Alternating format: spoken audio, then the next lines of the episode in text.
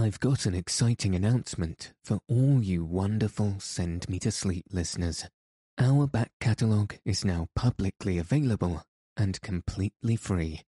You can listen to all our episodes, even the ones that used to be premium exclusives. This includes voice only episodes and wonderful books like The Wizard of Oz, The Adventures of Sherlock Holmes, Around the World in 80 Days, and so many more. So please do go back and find a brand new story to help you get a great sleep tonight.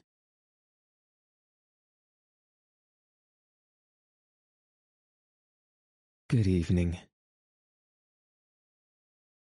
Welcome to Send Me to Sleep, the world's sleepiest podcast. I'm your host, Andrew.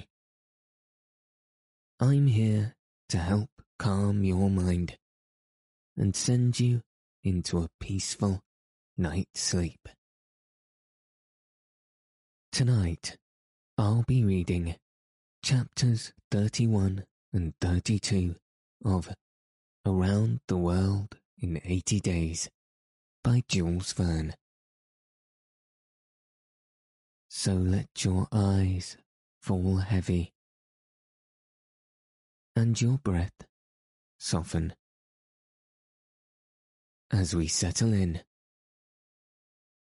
for a peaceful night's sleep.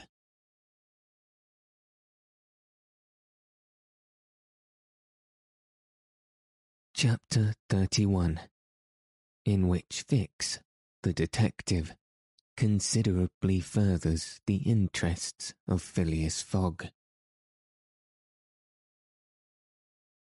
Phileas Fogg found himself twenty hours behind time. Passepartout, the involuntary cause of this delay, was desperate. He had ruined his master.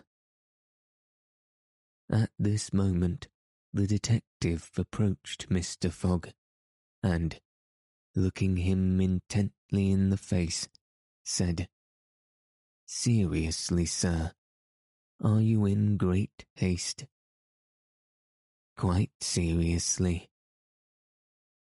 I have a purpose in asking, resumed Fix. Is it absolutely necessary that you should be in New York on the 11th, before nine o'clock in the evening, the time that the steamer leaves for Liverpool. It is absolutely necessary. And if your journey had not been interrupted by these Indians, you would have reached New York on the morning of the 11th. Yes, with eleven hours to spare before the steamer left. Good. You are, therefore, twenty hours behind. Twelve from twenty leaves eight. You must regain eight hours. Do you wish to try to do so? On foot? asked Mr. Fogg. No, on a sledge, replied Fix. On a sledge with sails. A man has proposed such a method to me. It was the man who had spoken to Fix during the night, and whose offer he had refused. Phileas Fogg did not reply at once, but Fix, having pointed out the man, who was walking up and down in front of the station. Mr. Fogg went up to him. An instant after, Mr. Fogg and the American, whose name was Mudge, entered the hut built just below the fort. There, Mr. Fogg examined a curious vehicle a kind of frame on two long beams, a little raised in front like the runners of a sledge, and upon which there was room for five or six persons. A high mast was fixed on the frame, held firmly by metallic lashings, to which was attached a large brigantine sail. This mast held an iron stay upon which to hoist the jib sail. Behind, a sort of rudder served to guide the vehicle. It was, in short, a sledge rigged like a sloop. During the winter, when the trains are blocked up by the snow, these sledges make extremely rapid journeys across the frozen plains from one station to another. Provided with more sails than a cutter, and with the wind behind them, they slip over the surface of the prairies with a speed equal, if not superior to, that of the express trains. Mr. Fogg readily made a bargain with the owner of this land craft. The wind was favourable, being fresh, and blowing from the west. The snow had hardened, and Mudge was very confident of being able to transport Mr. Fogg in a few hours to Omaha. Thence the train eastward run frequently to Chicago and New York. It was not impossible that the lost time might yet be recovered, and such an opportunity was not to be rejected. Not wishing to expose Aouda to the discomforts of travelling in the open air, Mr. Fogg proposed to leave her with Passepartout at Fort Kearny, the servant taking upon himself to escort her to Europe by a better route and under more favourable conditions. But Aouda refused to separate from Mr. Fogg, and Passepartout was delighted with her decision, for nothing could induce him to leave his master while Fix was with him. It would be difficult to guess the detective's thoughts. Was this conviction shaken by Phileas Fogg's return, or did he still regard him as an exceedingly shrewd rascal who, his journey round the world completed, would think himself absolutely safe in England? Perhaps Fix's opinion of Phileas Fogg was somewhat modified, but he was, nevertheless, resolved to do his duty, and to hasten the return of the whole party to England as much as possible. At eight o'clock, the sledge was ready to start. The passengers took their place on it and wrapped themselves up closely in their travelling cloaks. The two great sails were hoisted, and under the pressure of the wind, the sledge slid over the hardened snow with a velocity of forty miles an hour. The distance between Fort Kearney and Omaha, as the birds fly, is at most two hundred miles. If the wind held good, the distance might be traversed in five hours. If no accident happened, the sledge might reach Omaha by one o'clock. What a journey! The travellers, huddled close together, could not speak for the cold, intensified by the rapidity at which they were going. The sledge sped on as slightly as a boat over the waves.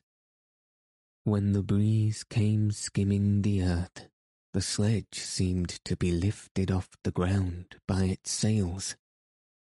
Mudge, who was at the rudder, kept it in a straight line, and by a turn of his hand checked the lurches which the vehicle had a tendency to make. All the sails were up, and the jib was so arranged as not to screen the brigantine.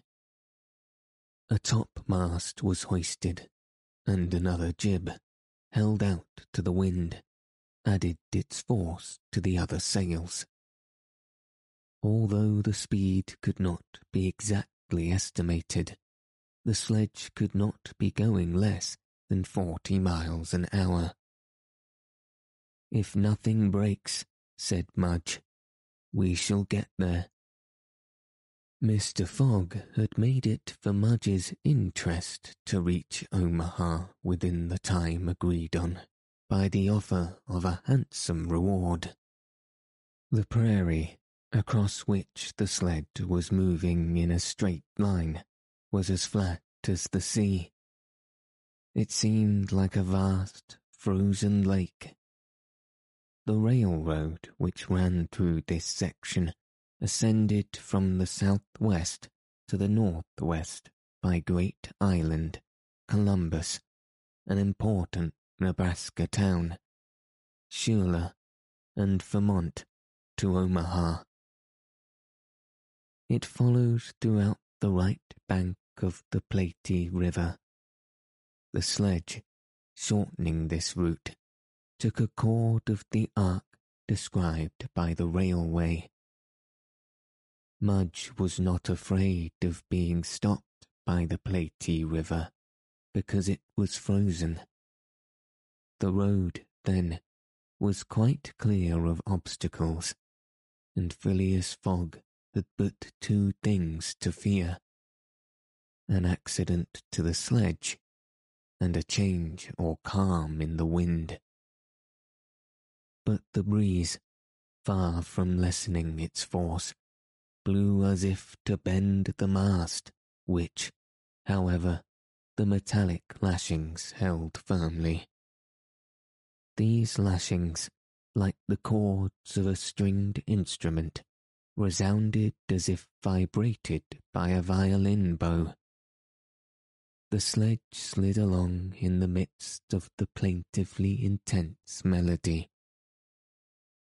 Those chords give the fifth and the octave, said Mr. Fogg. These were the only words he uttered during the journey. Aouda, cosily packed in furs and cloaks, was sheltered as much as possible from the attacks of the freezing wind. As for Passepartout, his face was as red as the sun's disk when it sets in the mist and he laboriously inhaled the biting air. With his natural buoyancy of spirits, he began to open again. They would reach New York on the evening, if not on the morning, of the eleventh, and there were still some chances that it would be before the steamer sailed for Liverpool. Passepartout even felt a strong desire to grasp his ally, Fix, by the hand. He remembered that it was the detective who procured the sledge, the only means of reaching Omaha in time. But, checked by some presentiment, he kept his usual reserve. One thing, however, Passepartout would never forget, and that was the sacrifice which Mr. Fogg had made, without hesitation, to rescue him from the Sioux. Mr. Fogg had risked his fortune and his life. No, his servant would never forget that. While each of the party was absorbed in reflections so different. The sledge flew past over the vast carpet of snow. The creeks it passed over were not perceived. Fields and streamers disappeared under the uniform whiteness.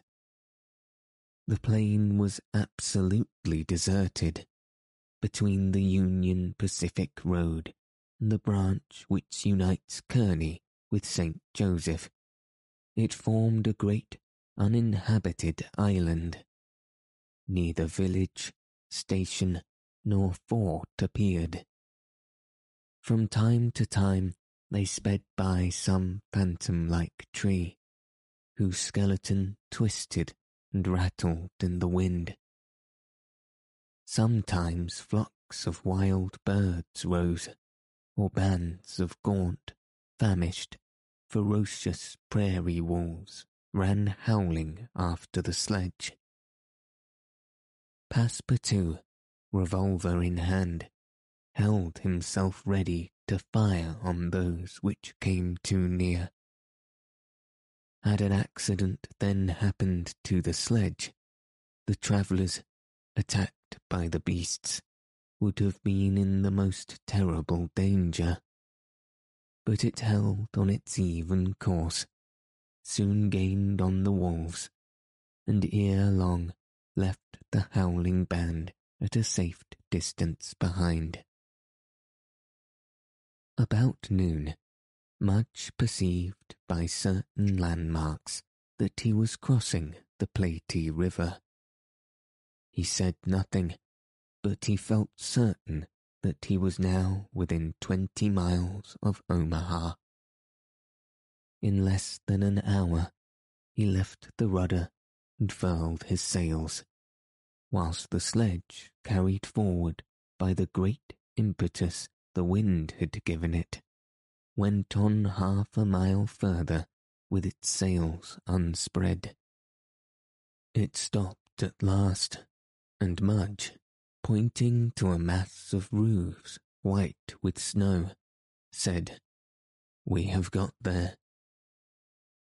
Arrived, arrived at the station which is in daily communication by numerous trains with the Atlantic seaboard. Passepartout and Fix jumped off, stretched their stiffened limbs, and aided Mr. Fogg and the young woman to descend the sledge. Phileas Fogg generously rewarded Mudge whose hand Passepartout warmly grasped, and the party directed their steps to the Omaha railway station. The Pacific Railroad proper finds its terminus at this important Nebraska town. Omaha is connected with Chicago by the Chicago and Rock Island Railroad, which runs directly east and passes fifty stations. A train was ready to start when Mr. Fogg and his party reached the station, and they only had time to get into the cars. They had seen nothing of Omaha, but Passepartout confessed to himself that this was not to be regretted, as they were not travelling to see the sights. The train passed rapidly across the state of Iowa by Council Bluffs, Des Moines, and Iowa City. During the night, it crossed the Mississippi and Davenport, and by Rock Island entered Illinois. The next day, which was the tenth, at four o'clock in the evening, it reached Chicago already risen from its ruins, and more proudly seated than ever on the borders of its beautiful Lake Michigan. Nine hundred miles separated Chicago from New York, but trains are not wanting at Chicago. Mr. Fogg passed at once from one to the other, and the locomotive of Pittsburgh Fort Wayne, and Chicago Railway left at full speed, as if it fully comprehended that the gentleman had no time to lose. It traversed Indiana, Ohio, Pennsylvania, and New Jersey like a flash, running through towns with antique names, some of which had streets and car trucks, but as yet no houses. At last the Hudson came into view, and at a quarter past eleven in the evening of the eleventh, the train stopped in the station on the right bank of the river before the very pier of the Cunard line. The China for Liverpool had started three quarters of an hour before.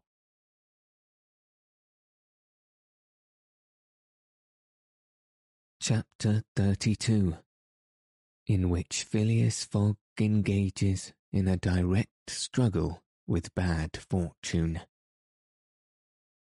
The China, in leaving, seemed to have carried off Phileas Fogg's last hope. None of the other steamers were able to service his projects. The Pereire of the French Transatlantic Company whose admirable steamers are equal to any in speed and comfort, did not leave until the 14th. The Hamburg boats did not go directly to Liverpool or London, but to Havre, and the additional trip from Havre to Southampton would render Phileas Fogg's last efforts of no avail. The Inman steamer did not depart till the next day, and could not cross the Atlantic in time to save the wager. Mr. Fogg learned all of this in consulting his Bradshaw, which gave him the daily movements of the transatlantic steamers. Passepartout was crushed it overwhelmed him to lose the boat by three quarters of an hour. It was his fault, for, instead of helping his master, he had ceased putting obstacles in his path. And when he recalled all the incidents of the tour, when he counted up the sums expended in pure loss and on his own account, when he thought that the immense stake, added to the heavy charges of this useless journey, would completely ruin Mr. Fogg. He overwhelmed himself with bitter self-accusation. Mr. Fogg, however, did not reproach him, and, on leaving the Cunard pier, only said, We will consult about what is best tomorrow. Come. The party crossed the Hudson in the Jersey City ferry boat and drove in a carriage to the St. Nicholas Hotel on Broadway. Rooms were engaged, and the night passed briefly to Phileas Fogg, who slept profoundly, but very long to Aouda and the others whose agitation did not permit them to rest. The next day was the 12th of December. From seven in the morning of the 12th to a quarter before nine in the evening of the 21st, there were nine days, three hours, and forty-five minutes. If Phileas Fogg had left in the China one of the fastest steamers on the Atlantic, he would have reached Liverpool and then London within the period agreed upon. Mr. Fogg left the hotel alone, after giving Passepartout instructions to await his return and inform Aouda to be ready at an instant's notice. He proceeded to the banks of the Hudson and looked about among the vessels moored or anchored in the river for any that were about to depart. Several had departure signals and were preparing to put to sea at morning tide. For in this immense and admirable port, there is not one day in a hundred that vessels do not set out for every quarter of the globe. But they were mostly sailing vessels, of which, of course, Phileas Fogg could not make use. He seemed about to give up all hope when he espied, anchored at the battery, a cable's length of, at most, a trading vessel, with a screw well shaped, whose funnel, puffing a cloud of smoke, indicated that she was getting ready for departure. Phileas Fogg hailed a boat, got into it, and soon found himself on board the Henrietta, iron hulled, wood built above. He ascended to the deck and asked for the captain, who forthwith presented himself. He was a man of fifty, a sort of sea wolf with big eyes, a complexion of oxidized copper, red hair and thick neck, and a growling voice.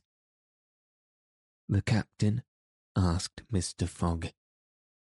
I am the captain. I am Phileas Fogg of London. And I am Andrew Speedy of Cardiff. You are going to put to sea in an hour. You are bound for Bordeaux. And your cargo? No freight going in ballast. Have you any passengers? No passengers. Never have passengers. Too much in the way. Is your vessel a swift one? Between eleven and twelve knots. The Henrietta, well known. Will you carry me and three other persons to Liverpool? To Liverpool? Why not to China? I said Liverpool. No. No? No. I am setting out for Bordeaux, and shall go to Bordeaux. Money is no object. None. The captain spoke in a tone which did not admit of a reply. But the owners of the Henrietta, resumed Phileas Fogg.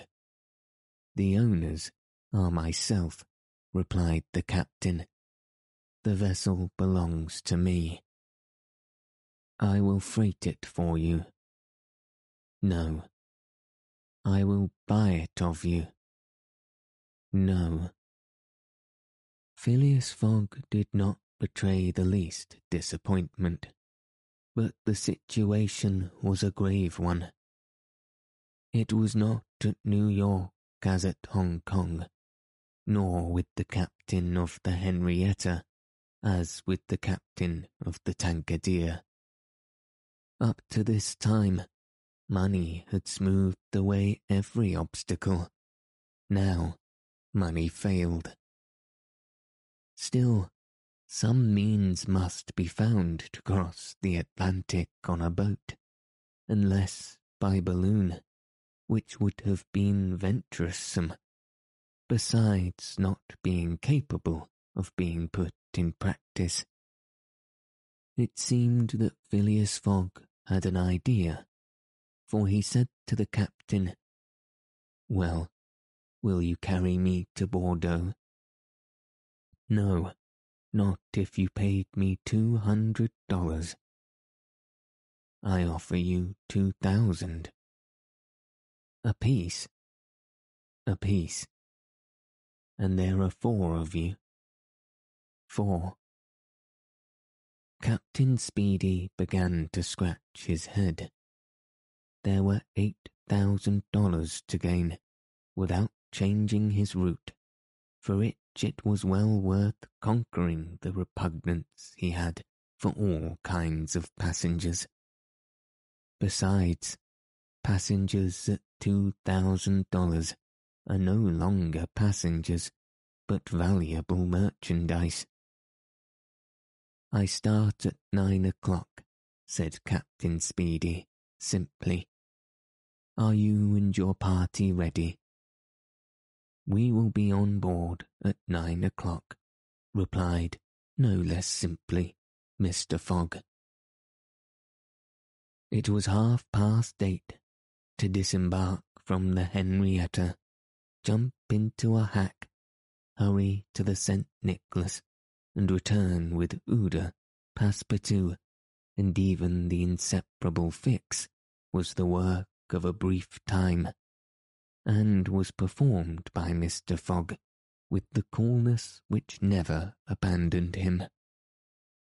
They were on board when the Henrietta made ready to weigh anchor.